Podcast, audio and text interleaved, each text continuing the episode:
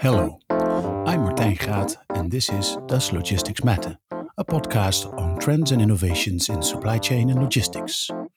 Answering yes to the question today are Rik Roeske and Edwin Wenink of Hardt Hyperloop. On this episode, we talk about Hyperloop as a new modality and how it will completely change supply chains as we know them.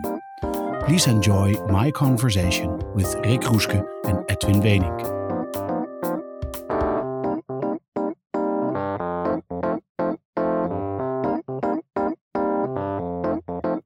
Rik, Edwin, um, uh, welcome to uh, the podcast. Uh, uh my first question is always Does logistics matter?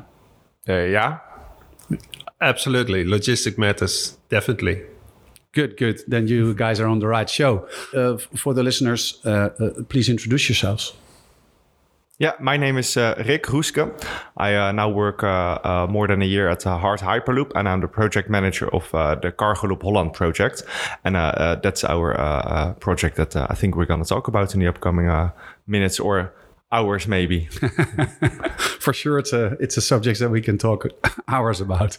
Hello, my name is Edwin Wenink. I'm a senior advisor at Hardt, um, and I have a background in logistics and supply chain. Good. Um, uh, uh, well, uh, the company is called Hardt Hyperloop. Uh, after uh, a Hyperloop, the invention by Elon Musk. Um, um, so, um, what is what is Hardt? So Hardt is the Dutch uh, company uh, that is uh, working on the Hyperloop technology. Uh, we are just uh, over the phase of a startup, and now we are a scale up. And we are a company with about 40 people located in Delft, and we are, uh, well, let's so to say, responsible to get the Hyperloop working in in Europe. This company started in 2017 when four students uh, won one of the uh, Hyperloop competitions uh, organized by Elon Musk. They came back uh, from the United States with the idea to uh, definitely do something more with Hyperloop than only winning this competition. So they started the company Hardt, Hardt Hyperloop. Uh, and by then, this startup uh, grew until what we now are, uh, and now we are basically developing a whole ecosystem in uh, in the Netherlands, but definitely also outside of the borders of the country to uh, to get the Hyperloop from the ground. And that means, on one hand, that we are uh, pushing the technology to be developed, but on the other hand, also make sure that we we are able to well, let's so say to build the system. So to to make sure that there is a, a, spatial integration possible of Hyperloop, that there is an ecosystem that is working, that we standardize the technique. So much more than only developing the technique, but more to really get it from the ground. Okay, uh, can you explain uh, the, the the technology behind Hyperloop? So, what's the idea behind the the the, hyper, the Hyperloop? Yeah, Hyperloop basically combines three different techniques into one transportation modality.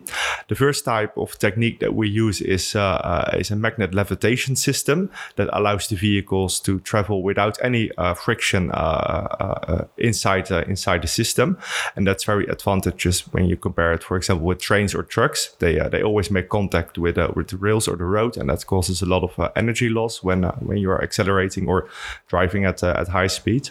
The second advantage that we have is that we uh, use a low pressure environment, and this low pressure environment reduces the amount of air friction, and therefore also causes very low use of of, of, energy to transport via the Hyperloop system.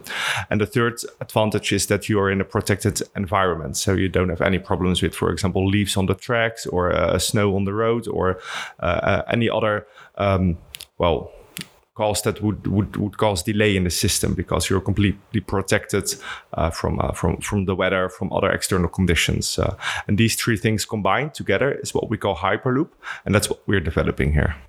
So and and when we talk about hyperloop that's the name of the the, the full system? Yeah. And and when you talk about cargo loop that's a, a hyperloop system in which you don't transport people because I guess that was the original uh, thought that, that Elon Musk had of, of transporting people. Um, but in the cargo loop concept, we're transporting cargo. Yeah, that's correct. I would say that cargo loop is a, a, specific application of Hyperloop technology, but indeed, as you explained, dedicated towards cargo uh, transportation. And uh, we thought that if you could transport people via the Hyperloop system, why not uh, cargo? So we thought about cargo Hyperloop, which uh, can easily be said as a cargo loop. nice. So you are looking into a uh, first full scale uh, Hyperloop trajectory in the Netherlands. And it's a trajectory running from uh, Schiphol Airport to the port of Rotterdam. More or less, yes. We started. Um, uh, I must say that uh, indeed this is a, a, part of the trajectory, trajectory that we are currently looking at, but it's part of a, a broader development that is uh, uh might be uh, nice to describe. So. Um, if you look to where we are now as a company, but also as a, uh, as a nation towards Hyperloop development, we see that we are um, on the next stage of developing the Hyperloop uh, system. And therefore, we launched recently the Hyperloop Development Program. And this program is uh, uh, a whole range of developments in the upcoming years that will take place in the Netherlands to get Hyperloop uh, uh, to the market. And as part of this Hyperloop Development Program, for example, is our test center in Groningen that we perhaps can speak about uh, later on as well, but also a project that we call the Cargo Loop Holland. And Cargoloop Holland is my project. I'm the project leader of this uh, uh, this uh, this project. And within Cargoloop Holland are all the researches that we need to do uh, to show the feasibility of Cargoloop in the Netherlands. And as part of that, so we go from the top of the umbrella all the way down. We see that uh, one of the possible uh, traces that we can follow is indeed from Schiphol towards Rotterdam, but two or three other ones that are in the same study are, for example, to go from the Maasvlakte to the Westland from the Westland uh, uh, towards Rotterdam to the to the fruit and vegetable hubs that are located south of the city, but also towards, for example, the port of Amsterdam, uh, towards Aalsmeer, which has very big logistics centers. So what we basically try to do is to combine different logistics centers and different main ports. Uh, together uh, in this program in the Hyperloop, uh, sorry, in the Cargoloop Holland program. And in that program, we're going to show the, the, basically the feasibility of this Cargoloop project. Hmm. Interesting. Yeah. So, what, what are the uh, what, what, are the main what are the main benefits? You, you spoke about. Uh, well, there's always uh, in the Netherlands the the. I, I, I, must laugh when I think about the leaves on the tracks. Oh, yes. You know, if it's autumn, there are leaves on the tracks, and then suddenly the trains uh, go crazy. Yeah. Uh, when there's snow and ice, there's um, sometimes trucks can't move. Yeah. so so obviously those are are some some benefits. Yeah. Um, are there are there other? Oh, we always like to think that leaves on the tracks is a very Dutch problem. Uh, actually, it, it's it's not. But uh, let's let's pause that for another uh, another podcast that we yeah. can talk hours about. Uh, but perhaps we can uh, ask Edwin to answer this uh, this question because he is our senior logistics expert. Yeah, thank you, uh, Rik. Um, I think the, the main advantages of this uh, system is uh, first of all the speediness. Uh, the, you can travel uh, way faster uh, through through the let's say the cargo. What was the speed? Well, we we we presume that it will be somewhere around between 150 until 400 kilometers, but it heavily depends, of course, on the route and the distance. Uh, that's that's one part. Uh, I think also the, the, the assurance that your goods will arrive at a certain time is way better, because I think you also mentioned already the point of leaves, but we also have a lot of congestion in the Netherlands, yeah, which also causing problems. Um, and I think Rik already mentioned it in when he started uh, uh, his explanation about cargo loop. You don't have any influence of the weather. So if, if it's snowy or it's it's very hot or these type of effects, you also will not have. So we we think that is a huge benefit. And what you could actually also do by using this system is uh, change the way you organize your logistics because we are able, let's say, to send more small volumes uh, at the same cost as a full truck. So, which basically also gives you the opportunity to get more flow into your supply chain and your, your logistics. So, we, we, we really think that this is a game changer in the way you can organize your, your logistics from A to Z. Hmm. And if we if we compare uh, the the the the size of a of a of a Cargoloop unit, if we compare that to a truck, uh, is it is it smaller? Is it bigger? No, it's way smaller. We think that uh, on average, uh, every every pod will contain, uh, let's say, two pallets, two full pallets. Oh, okay. So it's, it's way smaller. It's uh, it's it doesn't it's more or less the size of a of a small pickup or a van, something like that. Okay. Oh, I had this idea of like a truck-sized uh, things, but you you need a much smaller tube as well. So it's it's it's uh, it's easier to uh, uh, to to create it if yeah. the if the pods are smaller. Yeah, yeah. if, if you look at the pod size, then uh, it is we think that the tube size. Okay, the pod size is in the tube, of course, but the tube will be around some somewhere between the two meters ten. So, uh, so you can imagine that you also have to work with uh, your different buildup of your pallets, of course, because it's round. So at mm-hmm. the end, you will have you have to you are transporting half pallets. But um, but of course, two half pallets also full pallets. So in that sense, it doesn't matter. Yeah. Uh, but but we we envision ex- exactly the point that you have, let's say, uh, more uh, smaller pods being delivered uh, f- in in fast frequencies. Actually, has the same effect as a truck. And if you look at the let's say uh, uh, the capacity, then you can actually have these pods very close to each other in the tube that actually uh, has the same capacity as a truck in the same amount of time. Okay, so it's going to be a system with a lot of a lot of pods in there. Yes. Yes. yes. So it's it is it almost if you look at these. So I, am getting this image in my head of uh, a package sorting center uh, in which these these packages move close to each other and and they are uh, well not in not on tubes but on uh, on conveyor on, belts. on, conveyor belts. Thank you. I was looking for the word, uh, and they're they're shot into all sorts of directions. Is that uh, is that the idea? Yeah.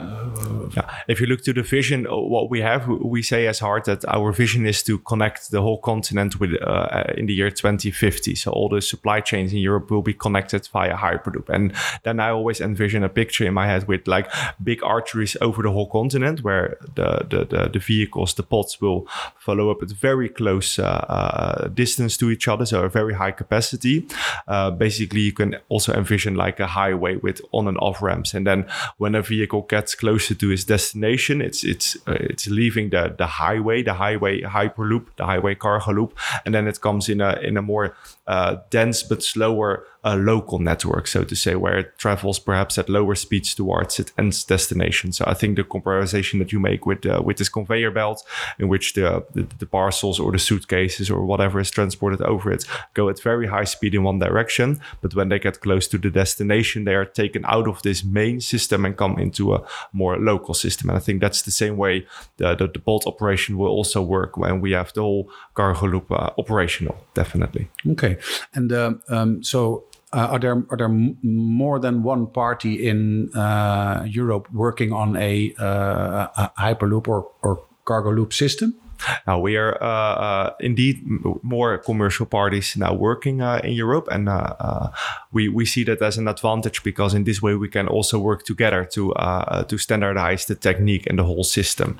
So via the European Union and also via the the, the partners in other countries, we are looking to work together on developing this whole technique because we well we've seen in the past too often that if you don't standardize from the beginning, you will result in a well basically just in different systems. Uh, I always like to mention the example of a train going from the Netherlands towards Belgium that has to change uh, different uh, catenaries at the border. And even worse, if you go to Spain, then the, the rails are further apart than they are in the Netherlands. So yeah, that was I was thinking about. Yeah, yeah, yeah indeed. And now we have the opportunity to, uh, to, to not do this again, to not make this. Well, I wouldn't call it a mistake because if you look back in the history why these systems grow the way they are nowadays, we can't call that a mistake because it was just the way it was. But now we have the opportunity to do this right from the beginning. So we're actively looking uh, to the cargo loop or the, the hyperloop companies uh, over the continent to to standardize our technique. And we at Hardt we say we first focus on getting cargo loop to the market, and that's our strategy to finally bring the passenger hyperloop also to the market with the same technology, of course. Yeah, and uh, would that be would would would passengers uh, in your vision be in the same system as the cargo, or or are those different tubes? Is, well, it, is that bigger or yeah, we think that the technique that we will use will, will be the same because that's the Hyperloop uh, technique, of course. But uh, at this moment, we are not, well, I don't dare to say that yes or no, that the system is the same size, but I think the passenger system indeed will be bigger. So that means you will have two different uh, Hyperloop systems next to each other. So a big tube for the passenger transportation and a smaller tube for the cargo loop transportation.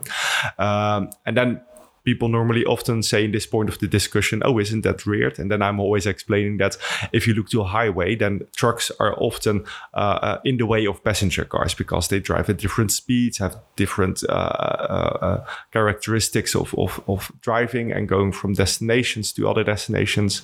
Um, so I don't think it has to be a problem. And as a matter of fact, I actually believe that if you separate the systems, you can get a more beneficial system for transportation of passengers because they often go from city center to city center and yeah. a more optimized uh, transport option for cargo because they often don't go from city center to city center, but more from a logistic hub to another logistic hub.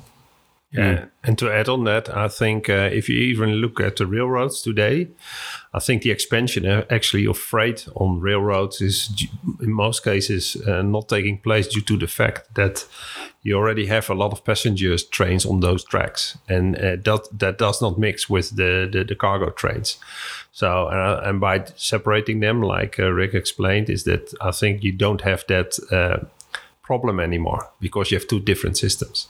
So, and I think this this would actually help developing both modalities or part of the, the modalities in a better way for the future. You mentioned uh, the Westland, mm -hmm. which is which is flowers and, and vegetables and, and fruit. Um, is is that the the the, the first uh, focus? Does it make the most sense to to uh, to do those products or? Yeah, if you see what uh, Westland now contributes uh, to the to the to the Dutch economy. And if you see what kind of transport challenges they have, but also will face in the in the future, then it indeed makes sense to focus on the Westland area as a start. So that's why we're also actively looking uh, uh, to collaborate with parties that are uh, located in the Westland, but as well towards the the, the main ports where the transport, uh, uh, for example, overseas take take place. So um, yeah, it's very important to to start somewhere where the where it actually does make sense to do so. On the other hand, it's also a very big challenge to start in the Westland because it's a very uh, a densely built area with the greenhouses and the logistics, uh, uh, the buildings that are already there, and also with uh, well a lot of uh, uh, big cities or villages at least. So it's a very challenging area to to start this development, but a very exciting one as well. Yeah, and I recently read an article that uh, Elon, Elon, Musk uh, told the, I think it was the mayor of Miami, that for 30 million he would uh, bore a tunnel with his boring company, which, yeah, is, a, yeah. which is a great name, a great the, name. the, boring company. um, that he would do a two mile tunnel for 30 million, and before that, the the transit uh, authority had made calculations, and it would cost well a, a billion at yeah. least. Um, is the idea for uh, uh, for Hyperloop to be largely underground or above ground, or, or yeah, well, at first I definitely admire the uh, uh, the positiveness of uh, of Mr. Musk. I think it's great that you can uh, uh, challenge the the existing world and and, and engineering companies and uh, also your own companies to come up with such such new ideas. so we're also, of course, looking to to how they do that. And if we look to this case specifically, a part of the Cargo Loop Holland project is indeed the spatial integration of of the cargo loop. And the last thing we want is having having uh, the Hyperloop going uh, through through narrow streets, through neighborhoods where people have the the, the tube in their backyard, uh, so to say. So that's something that uh, definitely will not take uh, take place, will happen, and it's also not what we are used to in our Dutch way of doing spatial integration because we have a very traditional and very um, nice way of, of building our country. We we we let's say we designate zones where you can develop different activities, and we are very proud on this system. We're also internationally uh, known for having this urban planning, uh, spatial planning uh, way of doing this. And uh, I think a big part of this pre-feasibility study is indeed to see how you can actually uh, uh, integrate the Hyperloop in the existing uh, uh, built environment. Uh, because if you see how we can construct Hyperloop, it, it, doesn't really matter if for the technology if we put it underground or above ground. So the system is not accessible to to humans, so you don't have to have like emergency exits or service tunnel next to it. So it's very easy to build the system mm-hmm. underground mm-hmm. where you have to go underground. think about a sewer system, for example. The, the, the, ground is already filled with sewer systems with the same diameter as the as we envision the cargo loop system. But for the same reason, we can go above ground as well. And there's also an extra advantage that we didn't mention in the beginning of uh, of, of, the podcast, but uh, the the tube of the hyperloop is basically already its own infrastructure.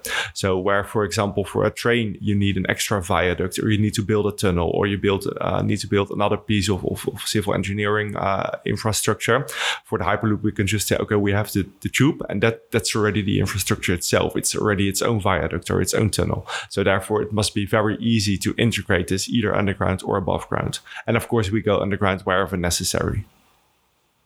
Okay.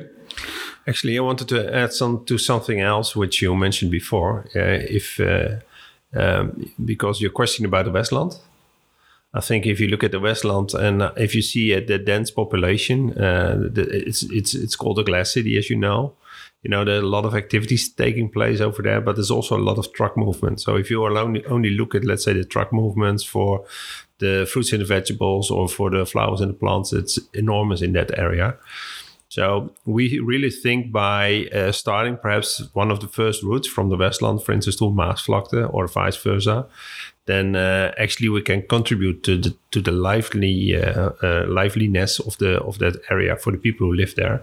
So uh, to put it in your words, I think logistics matters. Then you know it really makes the difference uh, in these type of solutions for these type of urban surroundings. So uh, so we we feel confident that we can contribute to that and really solving some of the already very long and difficult problems of uh, reachability of that area. They have tried all kinds of projects like fresh corridor, etc., uh, to to remove the containers from the from the roads. Uh, and that's that has been until now very difficult because you still have that very very long last and first mile. And i think the the, the interesting thing about uh, cargo loop is actually that you can build the tubes until let's say the logistic hubs like an abc westland or an Honderdland you, you can build it until there. So you're already for the last and fir- uh, first mile you're already on that premises and I think that integration makes uh, makes also the system very unique, where you cannot do that very easily. For instance, with a train or or a barge or or even with roads, because you cannot put roads anywhere. And like uh, Rik already also mentioned, of course, uh, some parts we can just put on the ground and you don't see it anymore. So I think that's also a huge benefit well, think about the advantage of road safety. If you can take so many trucks off the roads and uh, you will prevent so many causes in which, for example, a cyclist could be hit by a truck, it's, it's like really yeah. much. Yeah, yeah for sure. Uh, uh, uh, Rik, you mentioned that um, uh, there's a uh, large group of companies and organizations uh, now working on on the feasibility study for an actual cargo loop. Can can you tell some more about that? Yeah, uh, we uh, we as Hardt we are working with 40 people together here, uh, and we know quite much about Hyperloop development and also a little bit about logistics now due to uh, the contribution of Edwin. But uh, of course, we don't have all the knowledge uh, in this house to to develop such a system. So one of the most important pillars, or maybe even the foundation of this whole Cargo Loop Holland project, is is working together with all sorts of stakeholders that uh, that do have a, a, different stake in this in this system, or at least play a role in developing or building or operating a cargo loop system. So uh, one of the first steps that we took is to to form a big consortium of of uh, stakeholders in the Cargo Loop Holland project that want to work together with us on this feasibility study. So we reached out to, uh, for example, shippers, to uh, main ports, to uh, municipalities, to provinces, uh, to all sorts of uh, uh, interest organizations, and we asked them to join us doing this um, this Cargo Loop Holland study. So basically we asked them to sign a covenant with us. And this this covenant could be seen as a as a letter of moral support in which they state that they do believe in the development of, of cargo loop in the netherlands. And also to help us out with with providing knowledge from their side uh, into this uh, uh, uh, uh research that we're going to do so we didn't uh, start the research yet but we had a kickoff early january in which the by now 30 stakeholders together expressed their their interest in doing this together with us, and it it really makes me proud. I'm I'm super happy. I'm super proud uh, uh, on that on, on, what we reached with this uh, with these uh, group of parties, and also with their enthusiasm. I always say that um, it's it's very easy to not uh, join at this moment because so much is unknown. We're really going into a path that we, well, we we don't really know where it is going to because there's so much research that needs to be done. But these by now 30 uh, Covenant parties said, okay, we we see that uh, we don't know everything yet, but we're willing to invest a little bit of time into finding out where this can go to, and that makes me super happy. And if you look to the names of the parties that that signed by now, th- these are really really big ones, important ones, uh, very small ones, family ones. Uh, um, um, but also uh, governments that say, okay, we want to play a role in this. For example, the, uh, the province of South Holland, province of North Holland, Schiphol, uh, uh a few very big uh, uh, shippers that are located either in the Westland or in Aalsmeer. For example, the Dutch Flower Group, Flores Agora. who else, Edwin? Yeah, well, we have a lot of companies like uh, and Orange, uh, yeah. the best uh, fresh group, uh, let's say, also the greenery. So I think um, important players for us to really understand what the requirements should be for such a concept. Yeah. I think uh, Rik already mentioned standardization, which is always very important. But still, if you're going to build, let's say, a new system which does not fulfill the needs of the people who should use it or the companies who should use that, then you have a dead system the people will never work with it you know? So it should be we we, we will ask questions uh, what what will be sizing what should be the temperature control this type of thing but also about how can we integrate it in your in your operations? Because especially the, the interoperability of these type of systems is, is is so important because if the system cargo loop does not fit into the current way of doing their business then it will never succeed. So and therefore i think I, I, I, I'm fully with Rik that he said I, am very proud on that. Uh, not on what we have achieved yet, but on the fact that we have a consortium where we can build a feasible system with because they have the knowledge and they can help us and support us in building this system in such a way that you don't uh, uh build a, a, a solution where at the end everybody says, it's a fantastic technical solution, but in, in my way of doing business, I cannot use it.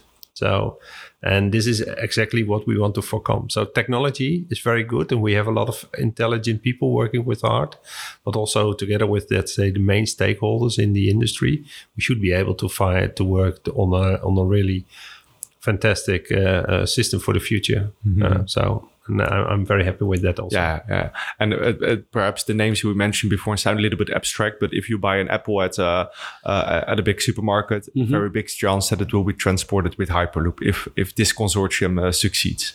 So that's how, that's how tangible it can uh, tangible it can get. So you you are actually creating a completely new modality, uh, and uh, it's uh, yeah, it makes perfect sense that all parties are yeah. are getting involved. So you were you were saying uh, when you eat an apple, it will be transported uh, via cargo loop. Mm-hmm. So w- when do you think I can eat my first cargo loop uh, transported apple? Ah, um, I won't hold you to it. okay, but but but just you know, with this disclaimer, I think I think people would like to know. Yeah. Uh, you know, when when will we when will the first goods be transported via hyper, for via cargo loop, hyperloop? Do you think? Yeah. I always learned from uh, from Edwin sitting uh, sitting left of me. Or obviously you can't see that if you listen to this podcast, don't see it. But uh, he's sitting left of me. He always says a good idea is uh, is developed within three days. What do you always say, Edwin? I always say. I didn't really pay attention to what he said. I'm sorry. Okay, thank you, Rik. I always say, good concept. You most likely need uh, like three weeks to work out a good project. You need, let's say, six months, but uh, the implementation will take you nine years. Nine years. Yes, nine I knew years. that one. Yeah. Okay. Uh, so if we count from today uh, plus nine years, it will be 2030. 2030. Um, and that's why I always uh, I was making this joke because we actually believe that we can have a first pilot route because we, we think we have to start with a, a beta route or a pilot route sure. uh, within like nine or ten years from now.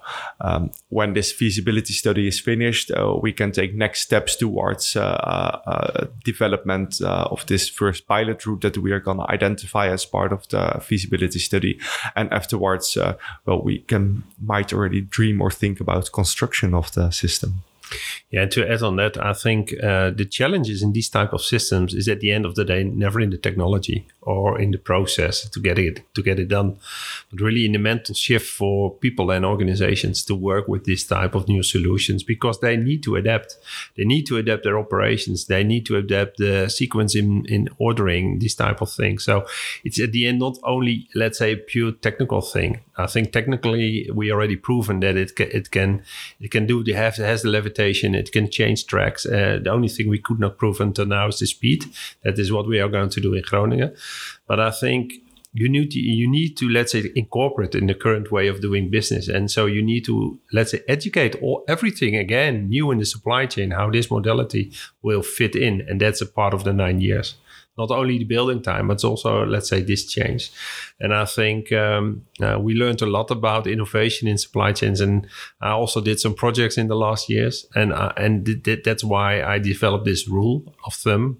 Uh, and I think, uh, yeah, I think when we work together, and we already have so many people on board, which is actually very positive, mm-hmm. because actually the mental shift is already starting from the first workshop we are going to do with this group of people because then they will learn and we will learn from them and then we can start to think how we can let's say adjust everything uh, in and around our operations but also uh, in, in, in, in, in cities, in provinces, and uh, make sure that uh, that at the end, uh, in 10 years, you get your Apple via the cargo loop.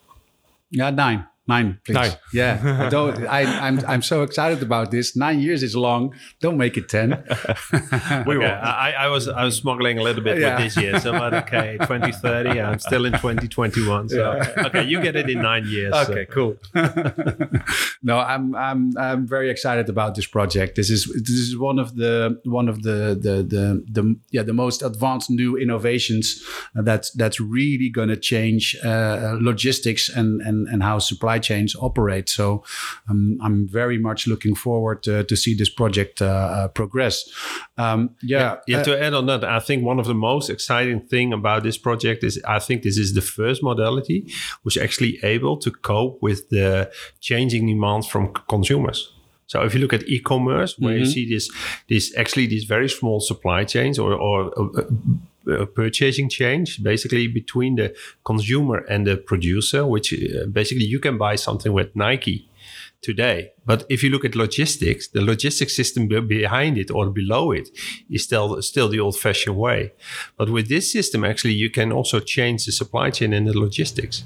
And I think that's the and actually then again, it makes also sense again that you only have to fit in two or uh, perhaps two and a half pallets in, in, in one of such a pod because you can it, immediately connect the producer with almost the consumer uh, around the corner. And that's, I think, there's a development which no other modality until now was able to fulfill that need.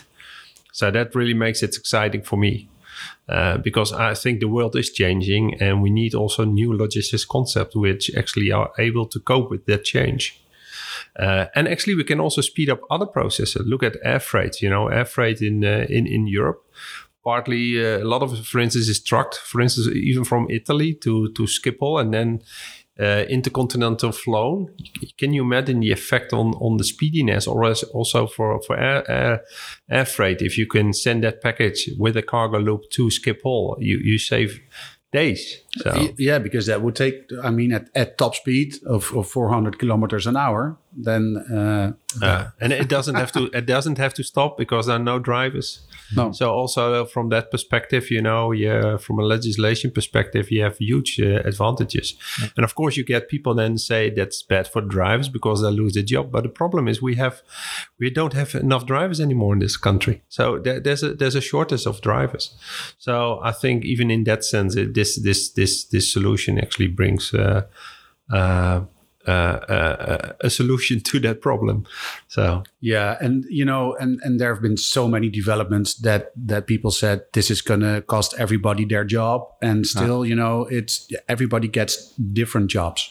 No, we still need operators. We still need people who are loading, and unloading, let's say the pods. And I think, to be quite uh, frank, I think the most crucial processes in transport are the unloading and loading. And there, there is where you, let's say, make the difference in, in, in either the product is damaged or not. So we still need people there, um, and uh, so you get different jobs. Yeah. Uh, yeah. And on a more general note, when it comes to Hyperloop development program, if you see how how much effort and energy it took to, until we could fly, or until we reached the the, the the, the train system that we have nowadays, or even if you see how much development there's still going on for for the automotive industry, I mean, there are so many reasons not to uh, to do Hyperloop uh, or cargo loop or whatever loop you're thinking about. So uh, therefore, it does make sense that we as a company, but also as an ecosystem, are uh, uh, putting research and effort into this. I mean, you can, I think, easily generate 999 ideas why you would not have to do this. So we are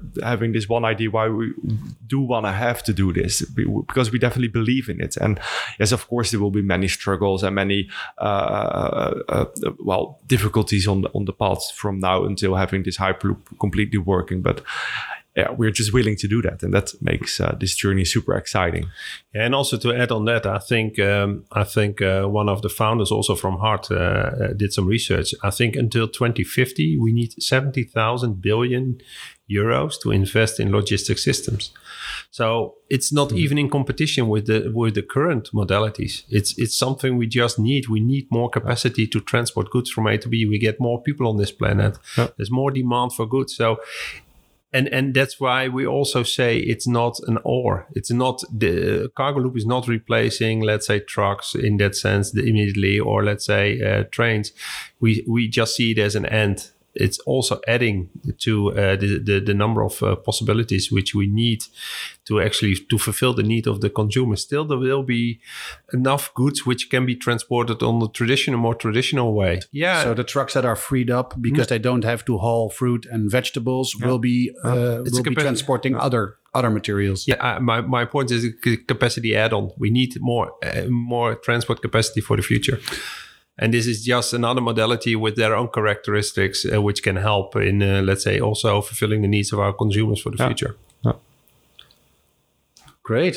It is. Yeah. Um, well, uh, as I said, I'm I'm very much uh, looking forward to, to, eating that to eating that apple. I'll be following this project with uh, with a lot of interest.